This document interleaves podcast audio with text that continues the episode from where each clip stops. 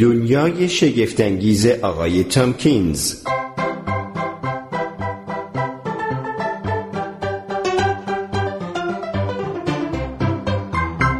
نوشته جورج گاموف.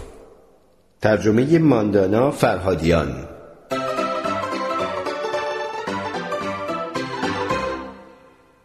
آقای تامکینز به جهان بسته سفر می کند عصر آن روز در هتل بیچ استاد و دخترش گرم بحث و گفتگو بودند. آنها درباره کیهانشناسی و هنر از هر دری صحبت می کردند آقای تامکینز هر از گاهی هر وقت که می توانست وارد بحثشان می شد. اما بیشتر دوست داشت فقط تماشا کند و گوش بدهد. آقای تامکینز شیفته دختر استاد شده بود. هرگز کسی را مثل او ندیده بود.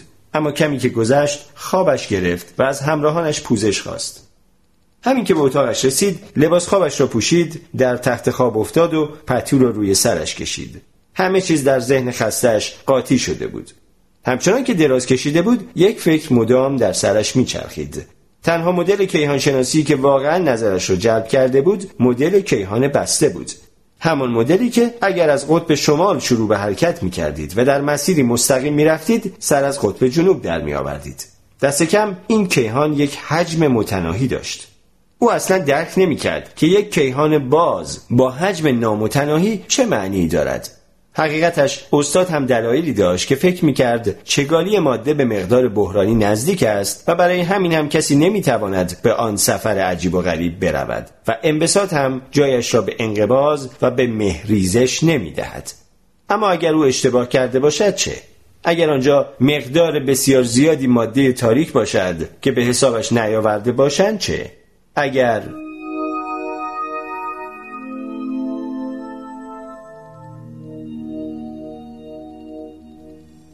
آقای تامکینز احساس ناراحتی کرد و رشته افکارش از هم گسیخت. این احساس عجیب را داشت که به جای خوابیدن روی تشک فنری راحت روی جسم سختی دراز افتاده است. پتو را کنار زد و اطراف نگاه کرد.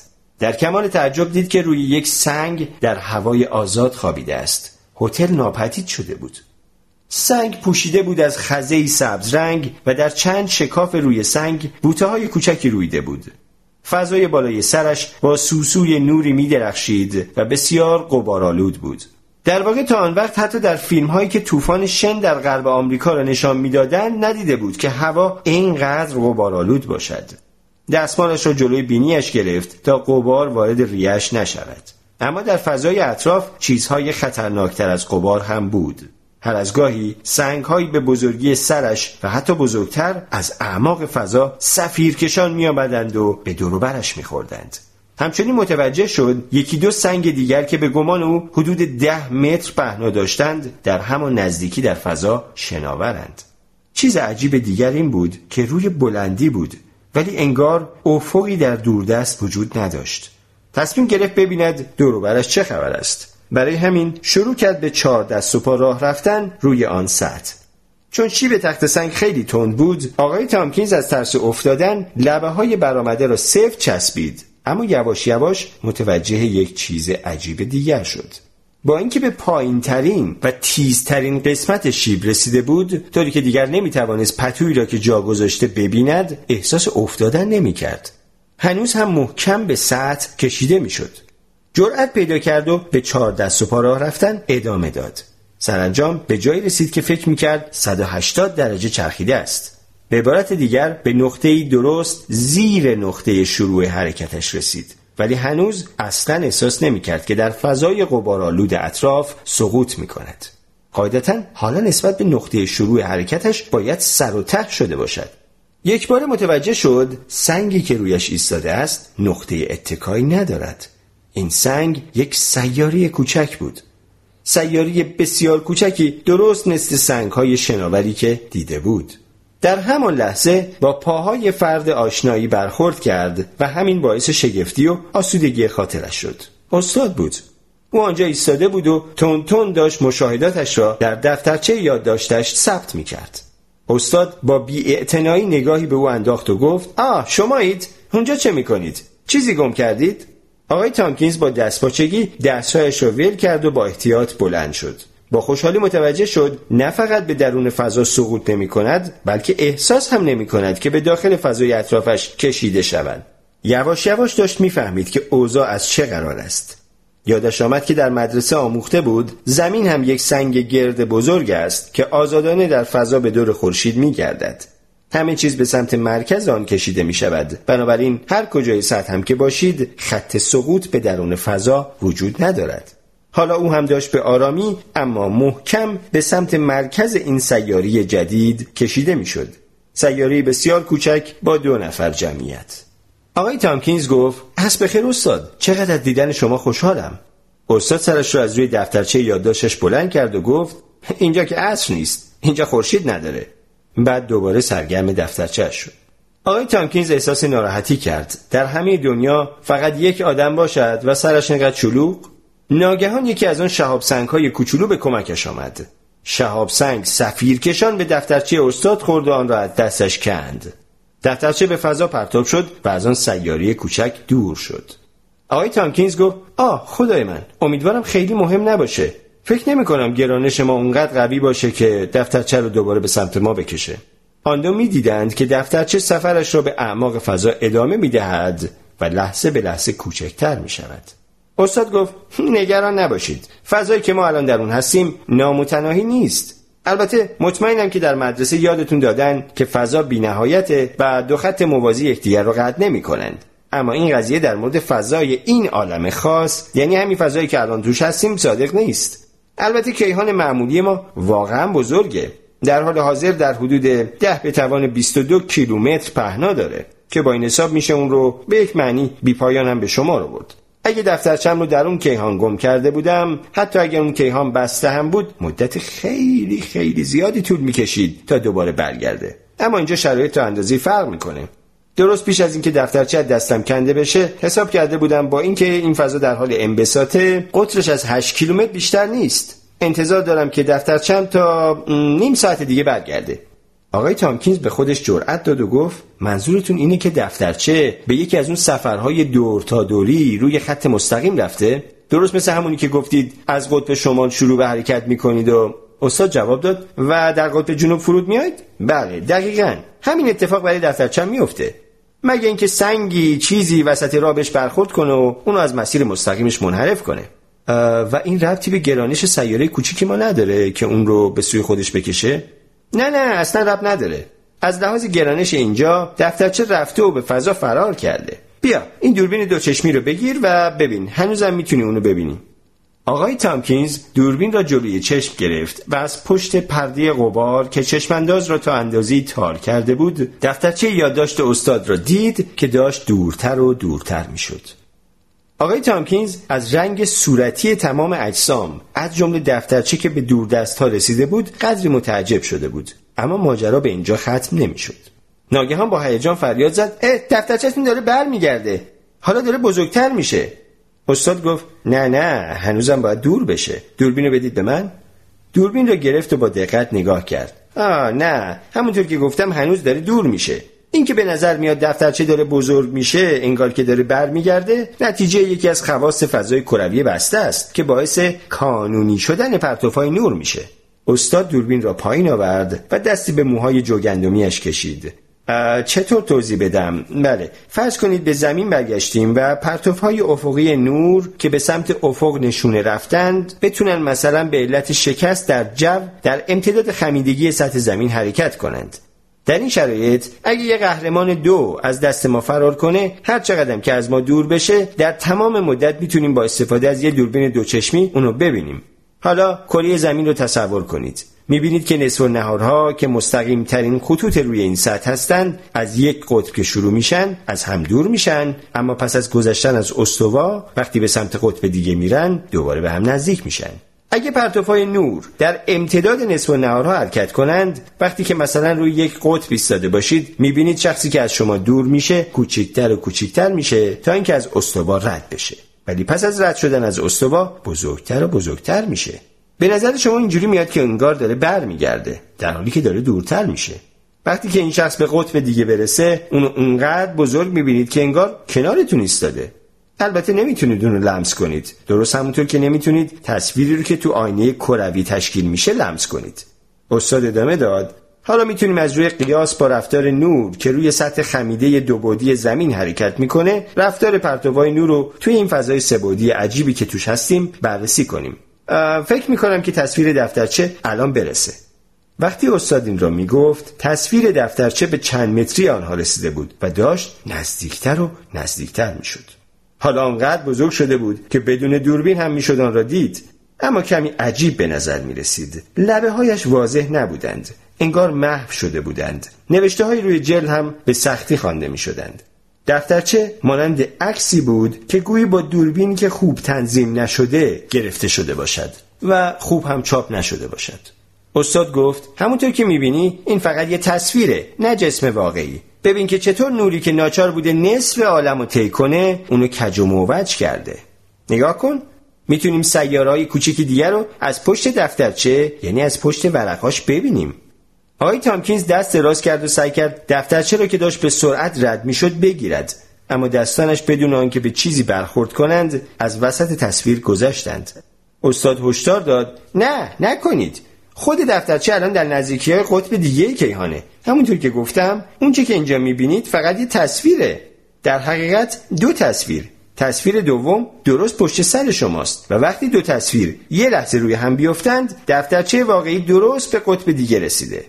آقای تامکینز چنان غرق افکار خود بود که حرفای استاد را نشنید. سعی می‌کرد به یاد آورد که در اپتیک مقدماتی تصویر اجسام چگونه از آینه ها و عدسی های کاو و کوژ تشکیل می شدند.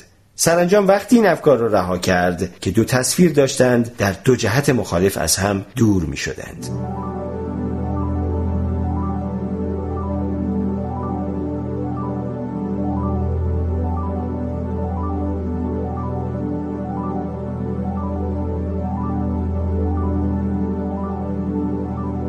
آقای تامکینز در نهایت پرسید همه این اثرات عجیب و غریب به خاطر ماده موجود در عالمه؟ کاملا درسته. ماده که روش ایستادیم یعنی سیاری کوچک خودمون فضای اطراف خودش رو خمیده می‌کنه و برای همین ما به این شکل روی سطح اون قرار می‌گیریم. اما علاوه بر این گرانش این سیاره در ترکیب با گرانش تمام جرم های دیگه کیهان خمیدگی کلی پدید میاره که سبب اثرات عدسیگونه میشه. در واقع نسبیت عام اینگونه از نیروهای گرانشی صحبت نمی‌کنه بلکه به جاش از خمیدگی استفاده می‌کنه. آقای تامکینز با تعجب پرسید اما بگید ببینم اگه هیچ ماده وجود نداشت اون وقت هندسه ای که در مدرسه آموخته بودم درست در می اومد و خطهای موازی به هم نمی رسیدند استاد پاسخ داد کاملا درسته اما در اون صورت هیچ موجود مادی هم وجود نمی داشت که این موضوع رو بررسی کنه. در این میان تصویر دفترچه در جهت اولیه دور شده بود و داشت برای دومین بار نزدیک می‌شد. حالا تصویر از دفعه قبل هم خرابتر بود و به سختی می‌شد آن را تشخیص داد که البته به گفته استاد دلیلش آن بود که این بار نور تمام کیهان را دور زده بود سپس در حالی که دست آقای تامکینز را می‌کشید و او را به سمت دیگر سیاره کوچک میکشاند اضافه کرد و حالا نگاهی به طرف دیگر سیارمون بندازیم در این میان چند قدمی را که تا طرف دیگر مانده بود طی کرده بودند. اونجا و به طرف مقابل اشاره کرد. اونجا می‌بینید؟ دفترچم داره میاد. داره مسافرتش رو به دور عالم تموم می‌کنه. سپس با لبخندی حاکی از پیروزی دست دراز کرد. دفترچش را گرفت و در جیبش گذاشت. مشکلی که با این کیهان داریم اینه که قبار و سنگ در اطرافمون اینقدر زیادی که دیدن دنیای اطرافمون رو تقریبا ناممکن می‌کنه. متوجه سایه های بیشک در اطرافمون شدین؟ به احتمال بسیار زیاد تصاویر خودمون و اجسام دوروبرمون هستند فقط در اثر قبار و ناهنجاری های انحنای فضا به قدری از ریخ افتادم که اصلا نمی‌تونیم بگیم کدوم به کدومه آقای تامکینز پرسید آیا در کیهان عادی و معمولی خودمون همون که در اون زندگی می‌کردیم هم همین پدیدار رخ میدن؟ استاد گفت احتمالا نه نه در صورتی که نظر ما درباره بحرانی بودن چگالی درست باشه و بعد با چشمکی اضافه کرد. اما باید آن کرد که فکر کردن به چنین چیزای جالبه. نه؟ اما حالا آسمان به گونه در خور توجه تغییر کرده بود. به نظر می رسید که قبار کمتر شده است. برای همین آقای تامکینز توانست دستمال را از جلوی صورتش بردارد. شمار سنگ هایی که از کنارشان میگذشتند کمتر شده بود و سنگ هایی که با سیارهشان برخورد می‌کردند انرژی کمتری داشتند. تازه سیاره های دیگر هم دورتر شده بودند و در دوردست به زحمت دیده می شدند. آقای تامکینز اظهار کرد خب می‌تونم بگم که حالا زندگی کمتر ترسناکه. البته باید اضافه کنم که خیلی هم سردتر شده. بعد پتو رو برداشت و دور خودش پیچید. رو به استاد کرد و پرسید می‌تونید تغییرات اطرافمون رو شرح بدین؟ استاد گفت به راحتی. کیهان کوچکی ما حالا در حال انبساطه و از وقتی ما در اینجا هستیم شعاعش از 8 کیلومتر به حدود 160 کیلومتر رسیده.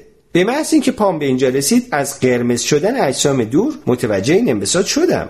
آی تامکینز گفت آها منم متوجه شده بودم که همه چیزهای دور صورتی به نظر می‌رسن.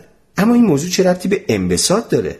استاد گفت فهمیدنش دشوار نیست. شاید متوجه شده باشید که صدای آژیر آمبولانسی که نزدیک میشه خیلی زیره. اما وقتی از کنارتون میگذره تنینش به طرز چشمگیری کم میشه. این پدیده رو اصطلاحا اثر دوپلر میگن. یعنی بستگی فرکانس به سرعت چشمه. وقتی کل فضا منبسط میشه همه اجسام درونش با سرعتی که با فاصلهشون از ناظر متناسبه دور میشن. بنابراین نوری که از چنین اجسامی گسیل میشه بسامد کمتری داره که در اپتیک نشان دهنده نور قرمزتره هرچی اجسام دورتر باشن سریعتر حرکت می‌کنن و به نظر ما قرمزتر می‌رسن. اخترشناسان تو کیهان معمولی خودمون که در حال انبساطه با استفاده از این انتقال به سرخ که ما اون رو جابجایی به سرخ کیهان شناختی مینامیم می‌تونن فاصله کهکشان های بسیار دور رو تعیین کنن. مثلا نزدیکترین کهکشان به ما که کهکشان آندرومداست 5 صدم درصد جابجایی سرخ نشون میده و مطابق با فاصله که نور در 800 هزار سال طی می‌کنه. اما کهکشانهایی هم هستن که درست در مرز قدرت تلسکوپ های امروزی قرار دارن و در حدود 500 درصد انتقال به سرخ نشون میدن که نشون دهنده فاصله در حدود 20 هزار میلیون سال نوریه. این نور زمانی گسیل شده که کیهان یک پنجم اندازه کنونیشو داشته. آهنگ فعلی انبساط در حدود یک صد میلیونوم درصد در ساله. کیهان کوچیکی که اینجا داریم در قیاس با اون کیهان بسیار سریعتر بزرگ میشه و آهنگ رشدش هم در حدود یک درصد در دقیقه است. آقای تامکینز پرسید آیا انبساط کیهان در اینجا سرانجام متوقف میشه؟ استاد گفت البته که میشه. توی که سخنرانیان براتون گفتم که در کیهان بسته ای مثل اینجا انبساط عاقبت متوقف میشه و پس از اون دوره انقباز آغاز میشه. برای کیهان بسته به این کوچیکی میشه گفت دوره انبساط بیشتر از چند ساعت طول نمی‌کشه. آقای تامکینز تکرار کرد چند ساعت؟ یعنی چیزی نمونده که. و در همان حالی که موضوع داشت دستگیرش می‌شد صدایش رفته رفته خاموش شد. استاد آهسته گفت بله فکر کنم که ناظر آخرین مراحل انبساط هستیم. برای همین اینقدر سرد شده. در حقیقت تابش حرارتی که همه کیهان را پر کرده بود اکنون در حجم بسیار بزرگی پخش شده بود و به سیاره کوچک آنها حرارت بسیار کمی می رسید. دما نزدیک به نقطه انجماد بود. استاد اضافه کرد بخت با ما یار بود که تابشی که در بدو پیدایش بوده اونقدر قوی بوده که تونسته تا این مرحله از انبساط هم ما را گرم نگه داره نه ممکن بود اونقدر سرد بشه که هوای اطراف سیارمون چگالیده بشه و به صورت مایع در بیاد و ما هم یخ بزنیم و بمیریم؟ یک بار دیگر با دوربین دو چشمیش به اطراف نگاه کرد. چند لحظه بعد گفت آها بله انقباض شروع شده. به زودی دوباره گرم میشه. دوربین دو چشمی را به دست آقای تامکینز داد. آقای تامکینز آن را گرفت و آسمان را کاوش کرد و متوجه شد که رنگ همه اجرام دوردست از صورتی به آبی تغییر کرده است. این موضوع طبق گفته های استاد به این واقعیت مربوط می شد که همه اجرام ستاره‌ای به سوی هم حرکت می کردند. همچنین به یاد تمثیل استاد درباره صدای بلند آژیر آمبولانسی که نزدیک می شد افتاد.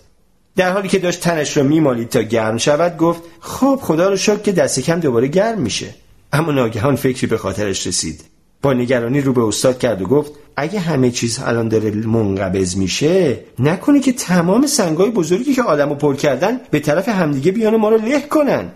استاد به آرامی جواب داد مونده بودم که چقدر طول می‌کشه تا متوجه این موضوع بشید. اما نگران نباشید چون پیش از اینکه این اتفاق بیفته دما اونقدر زیاد میشه که ما بخار میشیم. پیشنهاد می‌کنم آروم دراز بکشید و تا زمانی که می‌تونید تماشا کنید. آقای تامکیز ناامیدانه نالید ها خدای من همین حالام خیلی گرممه حتی با پیژامه طولی نکشید که گرمای هوا تحمل ناپذیر شد قبار که بسیار زیاد شده بود در اطراف تبدیل به توده می‌شد و آقای تامکینز احساس می‌کرد دارد خفه می شود. کوشید خود را از دست پتویش خلاص کند که ناگهان سر از هوای خنک درآورد.